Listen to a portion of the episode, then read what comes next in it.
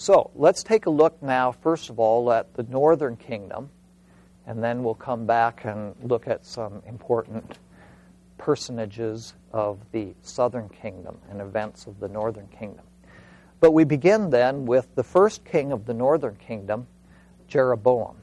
Okay, and Jeroboam had been one of the officials in Solomon's administration. Highly respected, highly capable, okay? And, but he has concerns with the kind of oppression that Solomon is inflicting upon the people in terms of the forced labor and taxes and so forth. And he expresses that and gets in trouble with Solomon, and so he has to flee. And actually, as he is fleeing, he is confronted by a prophet of the Lord who does an object lesson for him. He takes a new robe and tears it into 12 pieces. Okay, it's kind of similar, reminiscent to what we saw earlier between Samuel and Saul with the torn piece. So the 12 pieces of the robe here represent the 12 tribes. And he gives to Jeroboam 10 of those pieces, which is saying you will eventually receive 10 of the tribes here. Okay, and this is before Solomon dies. And the prophet gives to Jeroboam a promise from the Lord. He says, if you are faithful, God will honor you with a dynasty as well, that you will have a dynasty in the northern kingdom here. So Jeroboam then fled to Egypt and stayed put there until Solomon died. He was a refugee there. And once Solomon dies, he comes back. And he's part of that contingency then that comes to Rehoboam and says, lighten the load. And then is rebuffed by Rehoboam. So Jeroboam then becomes the king of the northern kingdom of Israel. As you can see here, okay? And what are some characteristics of the northern kingdom? Economically, more prosperous than the southern kingdom because the soil is more fertile, there's more rainfall towards the north, and if you've ever had the opportunity to visit the Holy Land, this will become very, very apparent to you. Especially the region around the Sea of Galilee is a very, very lush area, and north and the Golan Heights and so forth, a very, very fertile and productive area. Okay, so that's more prosperous that way. And also because of its trade links. You can see here the northern kingdom abuts with Phoenicia. And the Phoenicians were the leading seafaring traders of the ancient world. Okay, and so there are a lot of alliances between the northern kingdom and Phoenicia in terms of trade going on. In fact, Jezebel is a princess, a daughter of the king of the Phoenicians, who then becomes the queen of Israel. So a lot of relations there, and that is beneficial for the prosperity of the northern kingdom.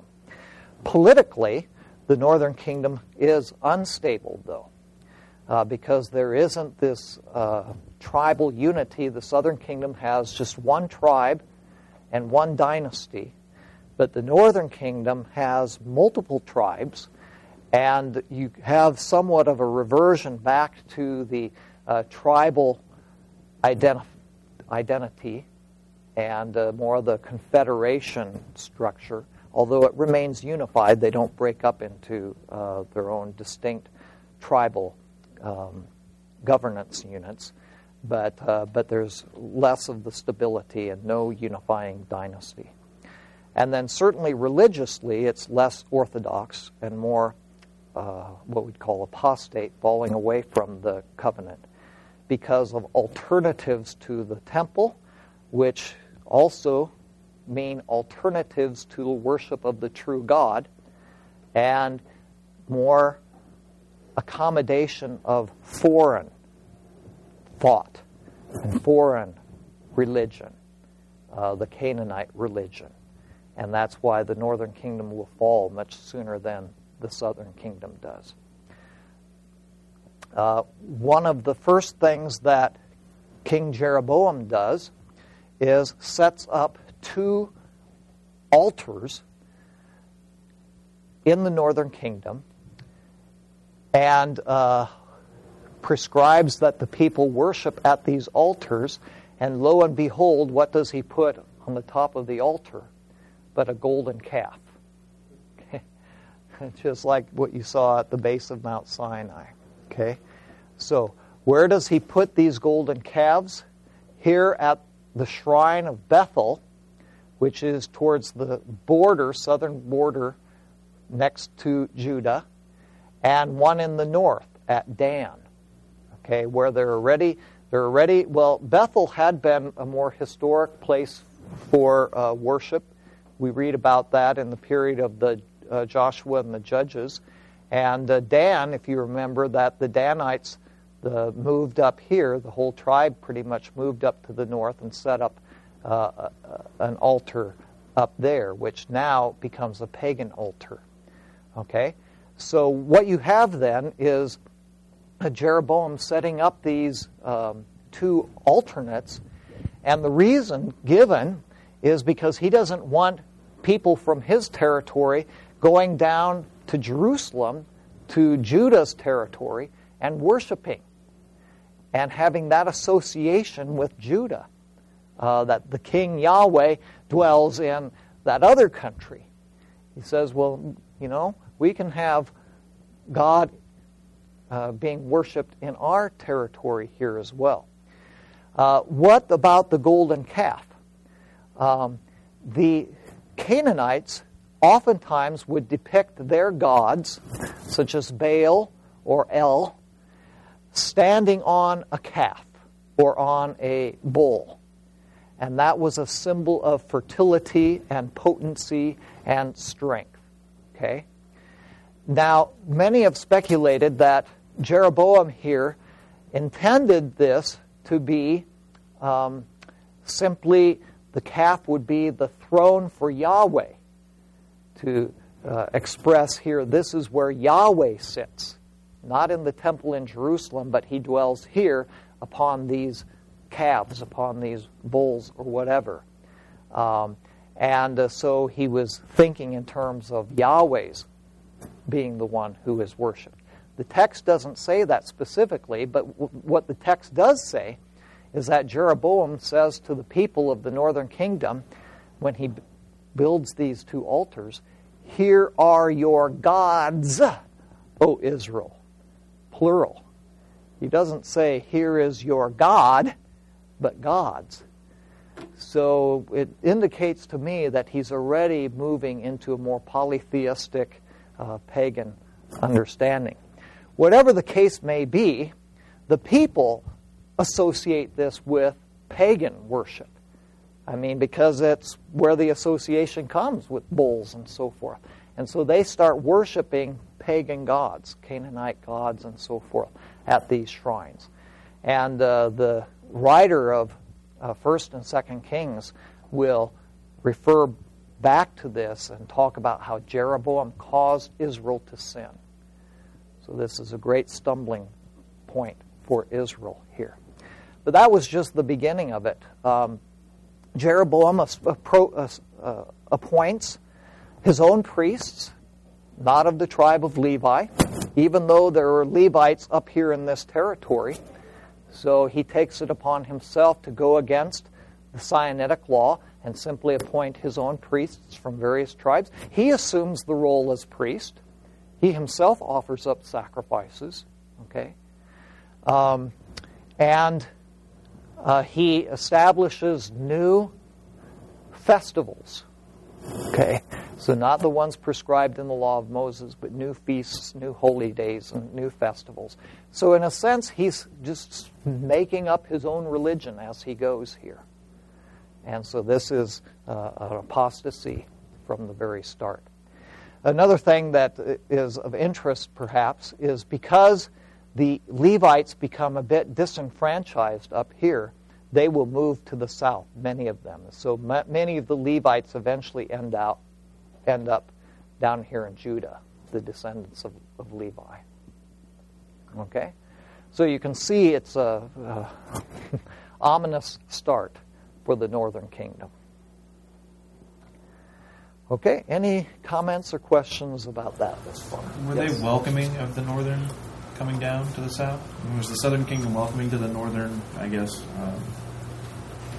warriors coming down? I mean, I guess they're still the same God, but are they welcoming, like, oh, you're dealing with basically Baal and all that. Why don't you come on down? Like, are they welcoming to that? Or?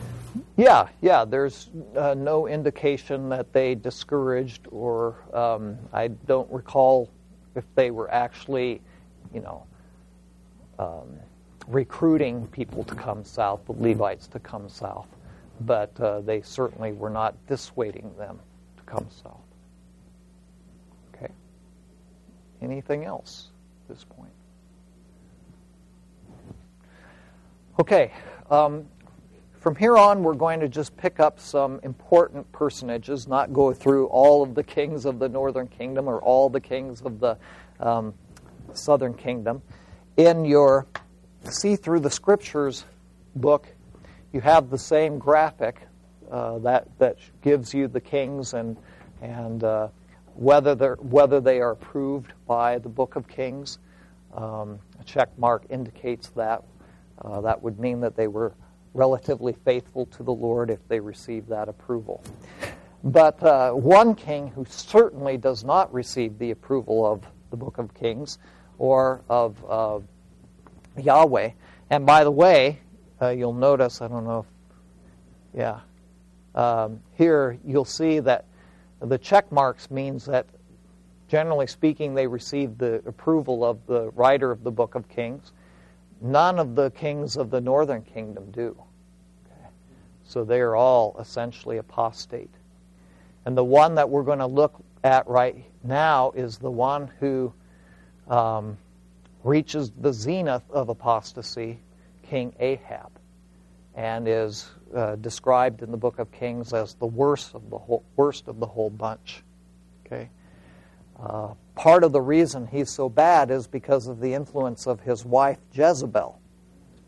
Okay? And no doubt you've heard about Jezebel. Jezebel is another one of these queens who is brought into the picture through a political alliance, a political marriage with Phoenicia, that neighboring country, the mercantile country, the Phoenicians, so important to the northern kingdom here. And Jezebel is married to Ahab in this alliance, and she is definitely a strong-willed woman.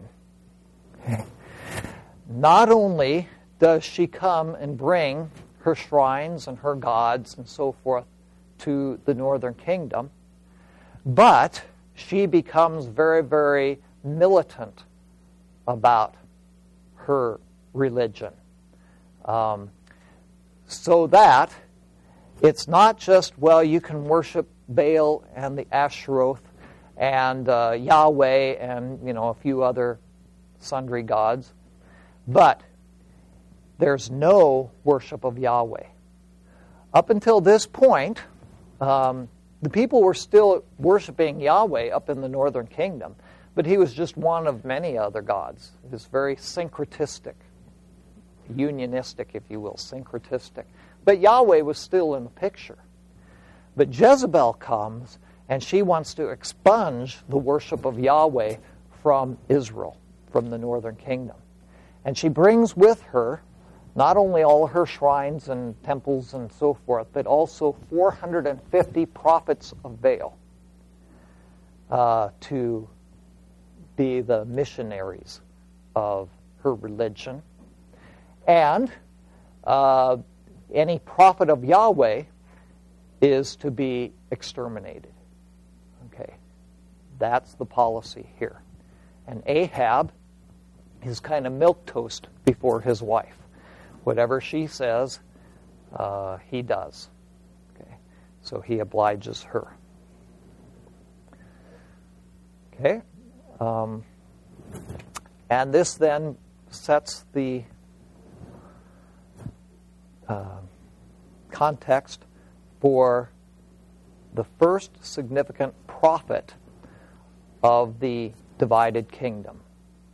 And in many ways, one of the first of the classical prophets, Elijah. Okay. Does anyone know what the name Elijah means? Some of you Hebrew scholars here. David or... Okay. Yahweh is my God or something. Yeah, exactly. Yahweh is my God. Okay? So...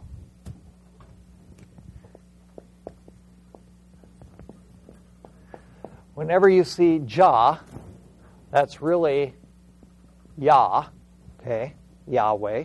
Okay, it's abbreviated for the name of God.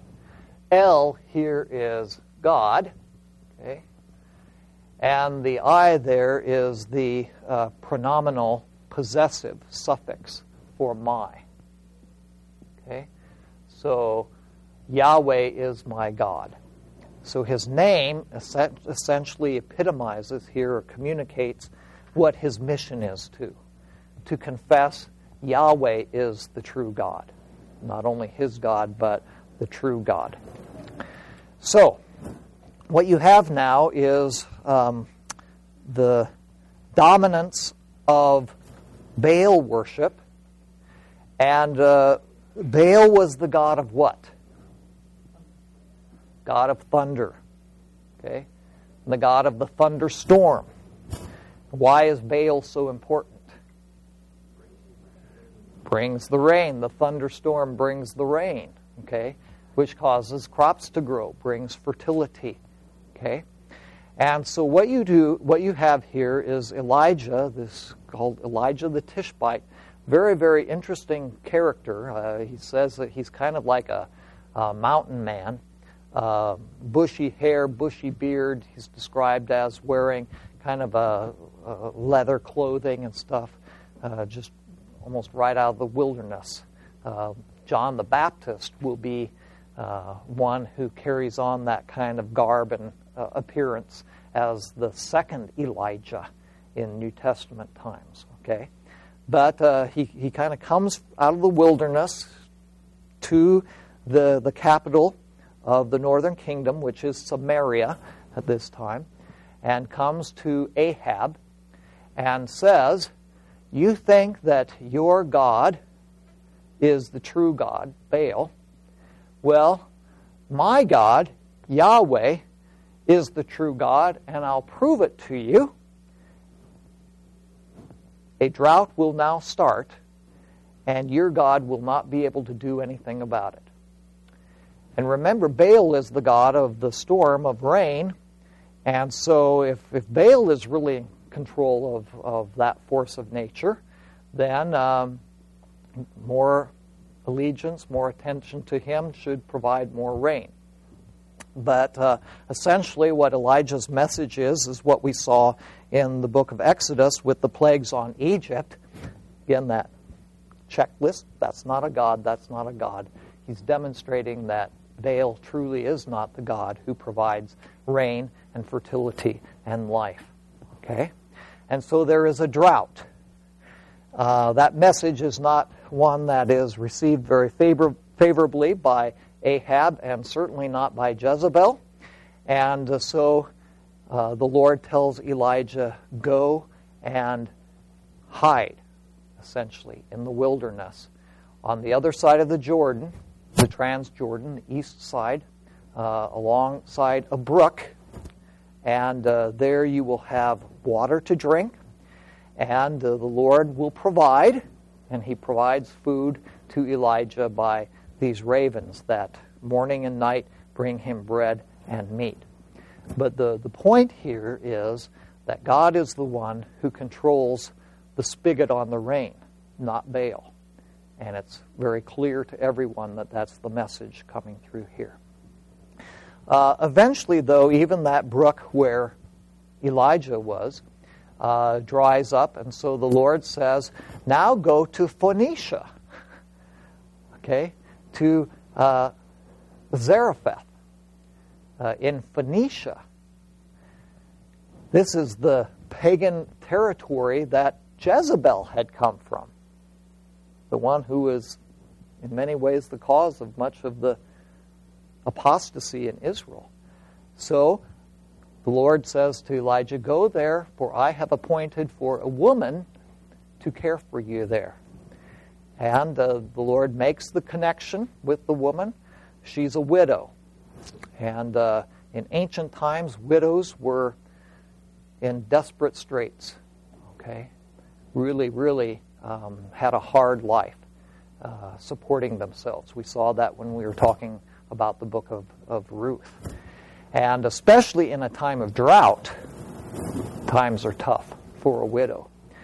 And she has a small son, and she welcomes Elijah in. And the interesting thing is that she recognizes right away that Yahweh is his God, and she even acknowledges Yahweh as being the true God, whether or not she yet is making the confession that he's the only God, but she's recognizing he's the one in charge. She recognizes that, no doubt, because of the drought. So she welcomes Elijah into her home.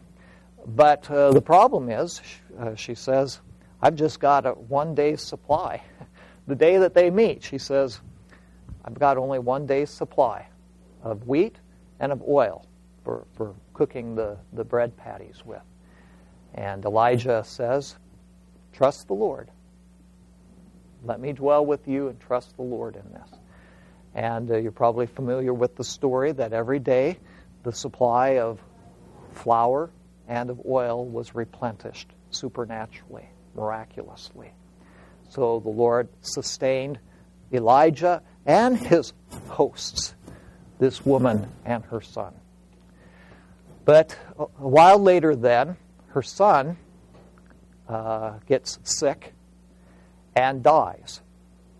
And she cries out and she says, why, O Elijah, have you made me conscious of my sin here? So she accredits the trouble that she's had, and especially the death of her son, upon her sin, which is kind of a first step of repentance here, of acknowledging I'm a sinner. And so Elijah then goes up and raises the boy from the dead. And this elicits another expression of confession of faith from the woman that Elijah's God is the true God. This is significant, though, because this is the first time in the Old Testament where you have a raising from the dead, a resuscitation. We can't call it a resurrection.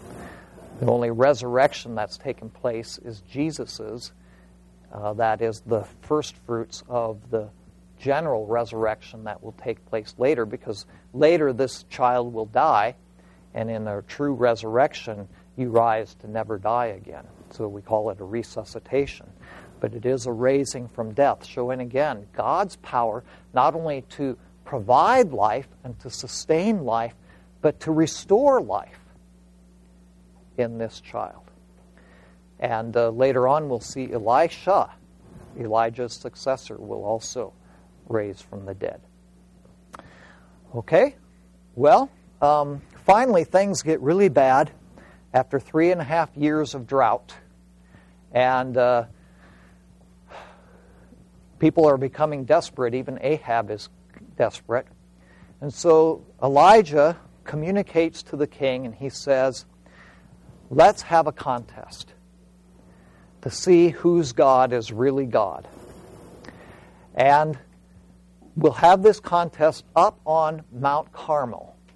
Mount Carmel is up in the northern kingdom, almost parallel with, I don't think I've got a map here, but same latitude as the Sea of Galilee, now the area of Haifa, but just overlooks the Mediterranean Sea, high outcropping overlooking the Mediterranean Sea.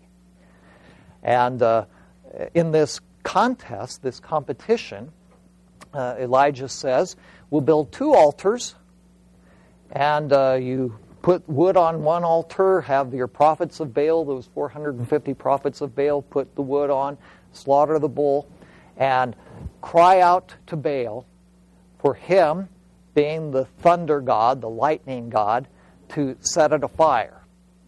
The idea was with lightning. And then I'll do the same, and that'll demonstrate whose God is the true God. Well, the prophets of Baal set up their altar and put in the wood and go through all their incantations and liturgies and chantings and so forth, and the crickets just chirp. Nothing's happening. And so they try harder, dancing around, trying to make more noise, whooping it up so that Baal will hear. And again, no response. And about midday, this started in the morning, about lunchtime then, Elijah starts egging them on and mocking them, saying, well, why don't you shout louder? Maybe Baal is napping somewhere. Maybe he's sleeping, okay? Or perhaps he's taken a journey. Okay? Or maybe he's out in the privy relieving himself, okay? Mocking their God. And so they go to great extremes. They start cutting themselves. It says that they're bleeding profusely and thinking that this will get the attention of their God. But of course, nothing happens. It's just calm. So now you've got their efforts, and towards the latter part of the day here, Elijah steps up, and he builds an altar made out of the 12 stones, again, reminiscent of those monuments that we saw earlier at the time of the conquest and the judges and so forth. 12 stones representing God's covenant people of Israel. And he puts wood on the altar and the sacrificial victim on the altar. But then he kind of makes it double jeopardy by instructing the people who had gathered here, and Ahab's there as well, observing all this, but instructs them to bring multiple jars of water, buckets of water, and they just douse everything in the altar, okay, to make it, so it would be difficult to ignite by anyone. And he speaks a prayer, and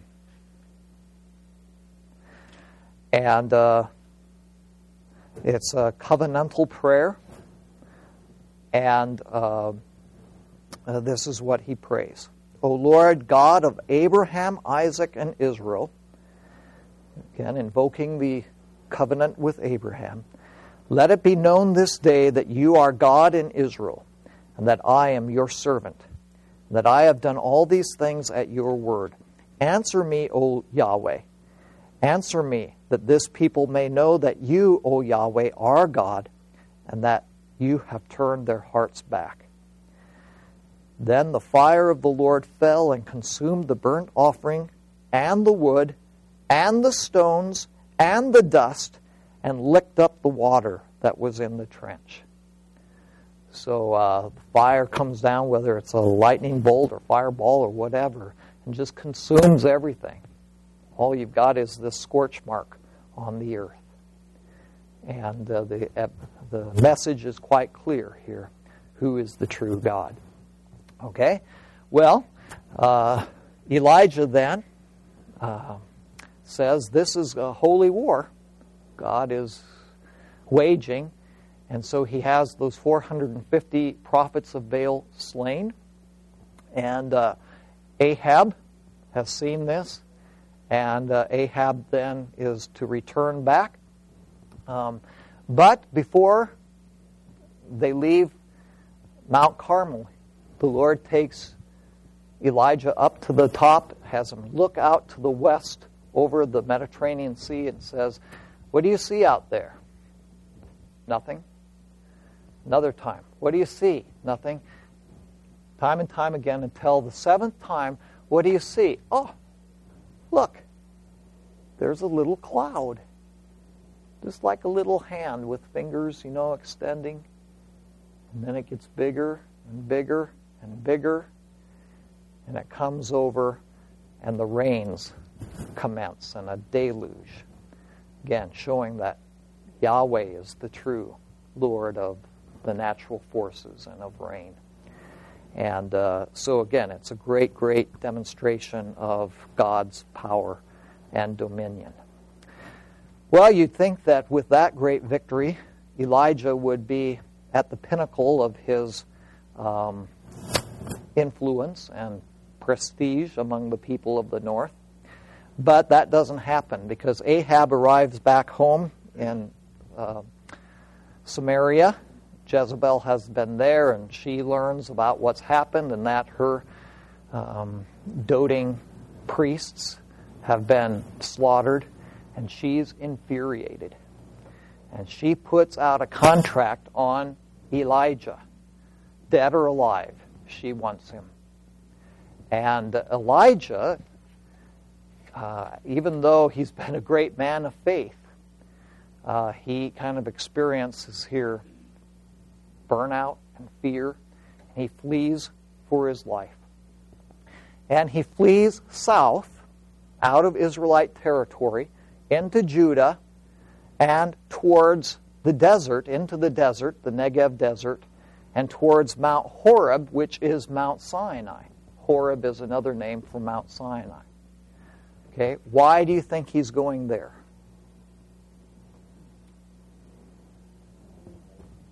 Okay, it's a holy place. He's exhausted. He's tired of being among all these unholy, unfaithful people who have despised the covenant. He's going back to the source of the covenant. And probably, you know, he's intending to die there. In fact, that's what the text says. He at one time, he lays down behind a broom tree, juniper tree, and the Lord appears to him through an angel and says, "What are you doing here, Elijah? Did I send you here? Did I tell you to come here?"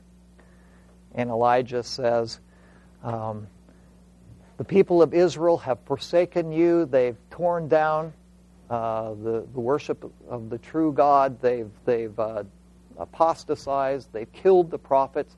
I alone am left, and now they're trying to kill me. Why don't you just let me die? Take my life, O Lord." And God is very gracious. He's very patient with Elijah. His angel delivers some rations, some refreshments to kind of strengthen him, some food, lets him rest. And then comes back, "What are you doing here?" Elijah has kind of the same recitation, pity party for himself. And he actually goes further into the desert. And finally, the Lord says, "Well, let me teach you something here." And he causes there to be a great couple of demonstrations of natural disasters, if you will. Earthquake, cyclone, tornado, conflagration, a big firestorm, so forth. But every time, Elijah recognizes the Lord's not in that. And then it's just in what some have translated a still small voice or a gentle breeze that Elijah recognizes the Lord's in this. Okay. What do you think he was trying to teach Elijah through that? Well, he can command anything and he can be supremely powerful, but he can also act in ways that you wouldn't expect as well. Excellent, excellent. Okay. So God will do his will, and he can do it in some very, very dramatic, extraordinary ways with great pyrotechnics. Okay. But his presence is also in the ordinary, in the quiet, in the things that you oftentimes are not prone to see or to notice him. And he says, in a sense, I'm still working. I'm still doing my work. Okay? You've seen some pyrotechnics, but it just isn't when I'm doing those pyrotechnics that I'm doing my work here. And then he gives a promise to Elijah. He says, things are going to change. You're not my only servant here. Elijah had said, I alone am left of those who are faithful to you in Israel. And God says, that's not the case. There are still 7,000 in Israel, in the northern kingdom, who have not bowed their knees to Baal or worshipped him. So you're not on your own. There are others. And I'm going to raise up others to help you in this combat, in this struggle. You're going to have another assistant, Elisha. He will assist you and succeed you. And then there will be others who will actually see to the overthrow of the reign of Ahab and his successors. Okay? So there's the promise there. This isn't just all up to you, Elijah, but I'll do my work through you and others. So Elijah goes back. Okay? Eventually, Ahab does die in battle with the Syrians, the Arameans. Okay?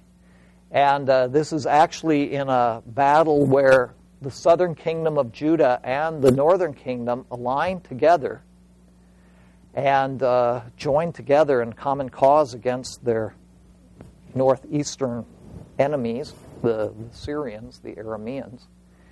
And Ahab says to the king of Judah, you take the royal chariot, you don yourself in royalty so that you're the kind of monarchical figurehead of this campaign. But I'm going to camouflage myself as an ordinary person, an ordinary soldier here, so that I can get in there and be just kind of clandestine. Well, what happens then is that the Syrians are really looking for the king, to get the king, and but just a stray arrow hits Ahab. Okay? So the Lord seeks him out. He's not going to hide from the Lord in this. And the stray arrow hits Ahab. You can see the picture here. And Ahab then dies a slow death. He's in a chariot that's more self-contained than what this illustration would have. And the chariot just kind of slowly fills up with his blood. Okay. And eventually, they're trying to get him back to safe territory. And eventually they do get him to the city. But he dies, and when they kind of clean out the chariot from his blood, the dogs come and lap up his blood. And it kind of goes into this pool where the prostitutes come and do their washing. So it's just as Elijah had foretold, he would die a shameful death because of his falling away from the Lord. Okay, we'll quickly finish here with prophet Elisha, moving on to Elisha, and then take a break. The prophet Elijah then departs from the scene early in 2 Kings. So it'd be good for you to recognize that 1 Kings, the main character really of 1 Kings, other than Yahweh himself, is pretty much Elijah. Okay. In 2 Kings, then, you have the narrative that begins with Elisha, although it goes all the way to the end of the destruction of the southern kingdom as well. So Elisha is the first part of 2 Kings. But the hinge between 1st and 2nd Kings is really the transition between Elijah and Elisha. And at the beginning then of 2 Kings, Elijah is, to use the popular nomenclature here of being whisked up into heaven, of the rapture, he's kind of raptured. Okay, Elisha is there to witness it and to succeed him. And in fact, Elisha receives Elijah's cloak, his mantle, if you will. And just before Elijah is taken up into heaven, his ministry, his mission complete. Okay, Elijah parts the water of the river, and they walk through, showing that covenant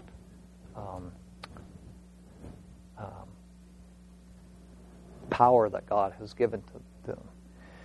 After Elijah is taken up into heaven and Elisha assumes the mantle, he comes back the same way, the same river, and he takes that mantle and touches the river, and it parts. So the sons of the prophets who are there, who witnessed this, recognize now that Elisha will continue on the ministry of Elijah. Okay? Now, Elisha's ministry is less dramatic than Elijah's. A little more behind the scenes, quieter, less glorious, if you can say that. I mean, you don't have these big contests up on Mount Carmel. You don't have massive droughts cover the whole land and so forth at his instigation. But there are a lot of little acts of mercy, showing God's mercy to his people. The first one is the healing of the water, in which the townspeople are really dependent upon a well that has become polluted, and the water causes children to become sick and so forth. And Elisha purifies the water for the people. So they're all kind of little acts of compassion and mercy. Just like Jesus, you know, so many of his miracles were just little personal miracles showing God's mercy and compassion upon people, such as the changing of the water into wine, the healing of the woman who's had the blood flow and so forth. Okay? Elisha also raises a woman's son. This is a Shunamite woman, and she is one who also takes him in. She's not poor, she's actually wealthy, but she takes him in. She even provides a space for Elisha to live. Elisha is fairly transient, so he moves here or there, but this is kind of always a place he can come back and find refuge and find lodging. And so she's very gracious in that gesture to him. And her son also dies, and Elisha is able to bring him back to life through the power of the Lord. I should say the Lord brings him back to life. But again, showing that power of life, just like Elijah had. There's the story here of Naaman. Naaman is not an Israelite at all. He is from Syria, Damascus. Okay, so the country that oftentimes at this time was at war with Israel, and yet, for those who will call upon the Lord, even from a pagan country like this, the Lord shows mercy through Elisha. Actually, the way that Naaman learns of Elisha is through a slave girl, a young girl who had been captured in probably warfare and becomes a slave in his household, servant girl. And Naaman is a great general in the Syrian army. He contracts leprosy, and the slave girl says, well, I know someone who can heal you in my home country of Israel. Elisha, the prophet. Well, no, she doesn't specifically say that, but she says, I know that in my country you could be healed from by the prophets. And so Naaman goes into Israel and goes to the king and says, okay, I've been told I can be healed here. Bring me healing. The king says, what in the world? Who am I to heal you? Is this some kind of trick? Is your king setting me up for some kind of conflict here? And Elisha hears about this and sends word and says, I'll take care of it. And so Naaman then goes to the place where Elisha is. Actually, they do not meet personally, as this, I'm assuming this is Naaman here and Elisha here.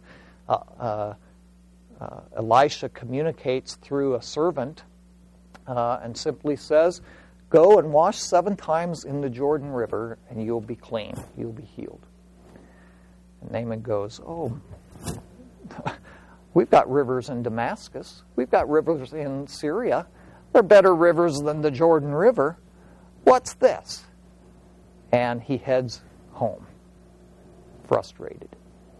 But some of his servants say, no, why don't you just do what the holy man said? And so he does go down to the Jordan River, dips 7 times, and comes out clean.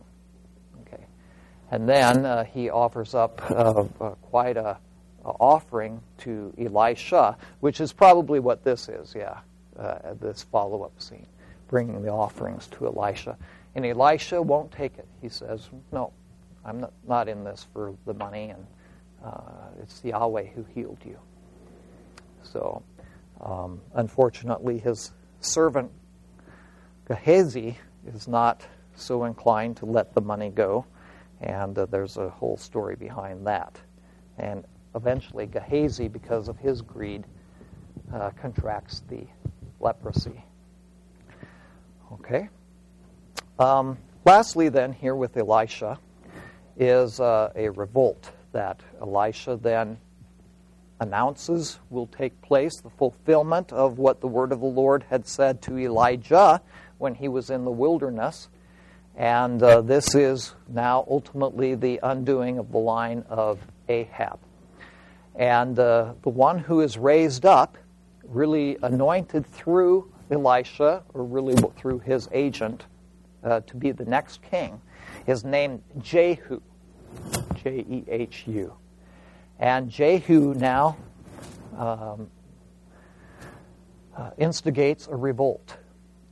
And it leads to the death of Ahab and Jezebel's son and grandson, Jehoram and Ahaziah, and ultimately Jezebel herself.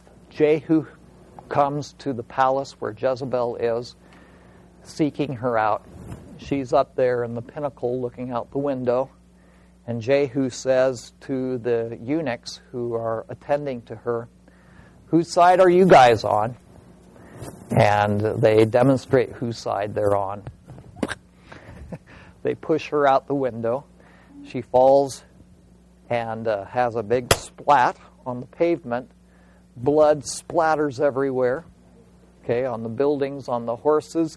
The splat irritates the horses. They get agitated. They start kind of prancing and so forth, and she's down there on the ground, so they prance all over her and kind of make mush out of her.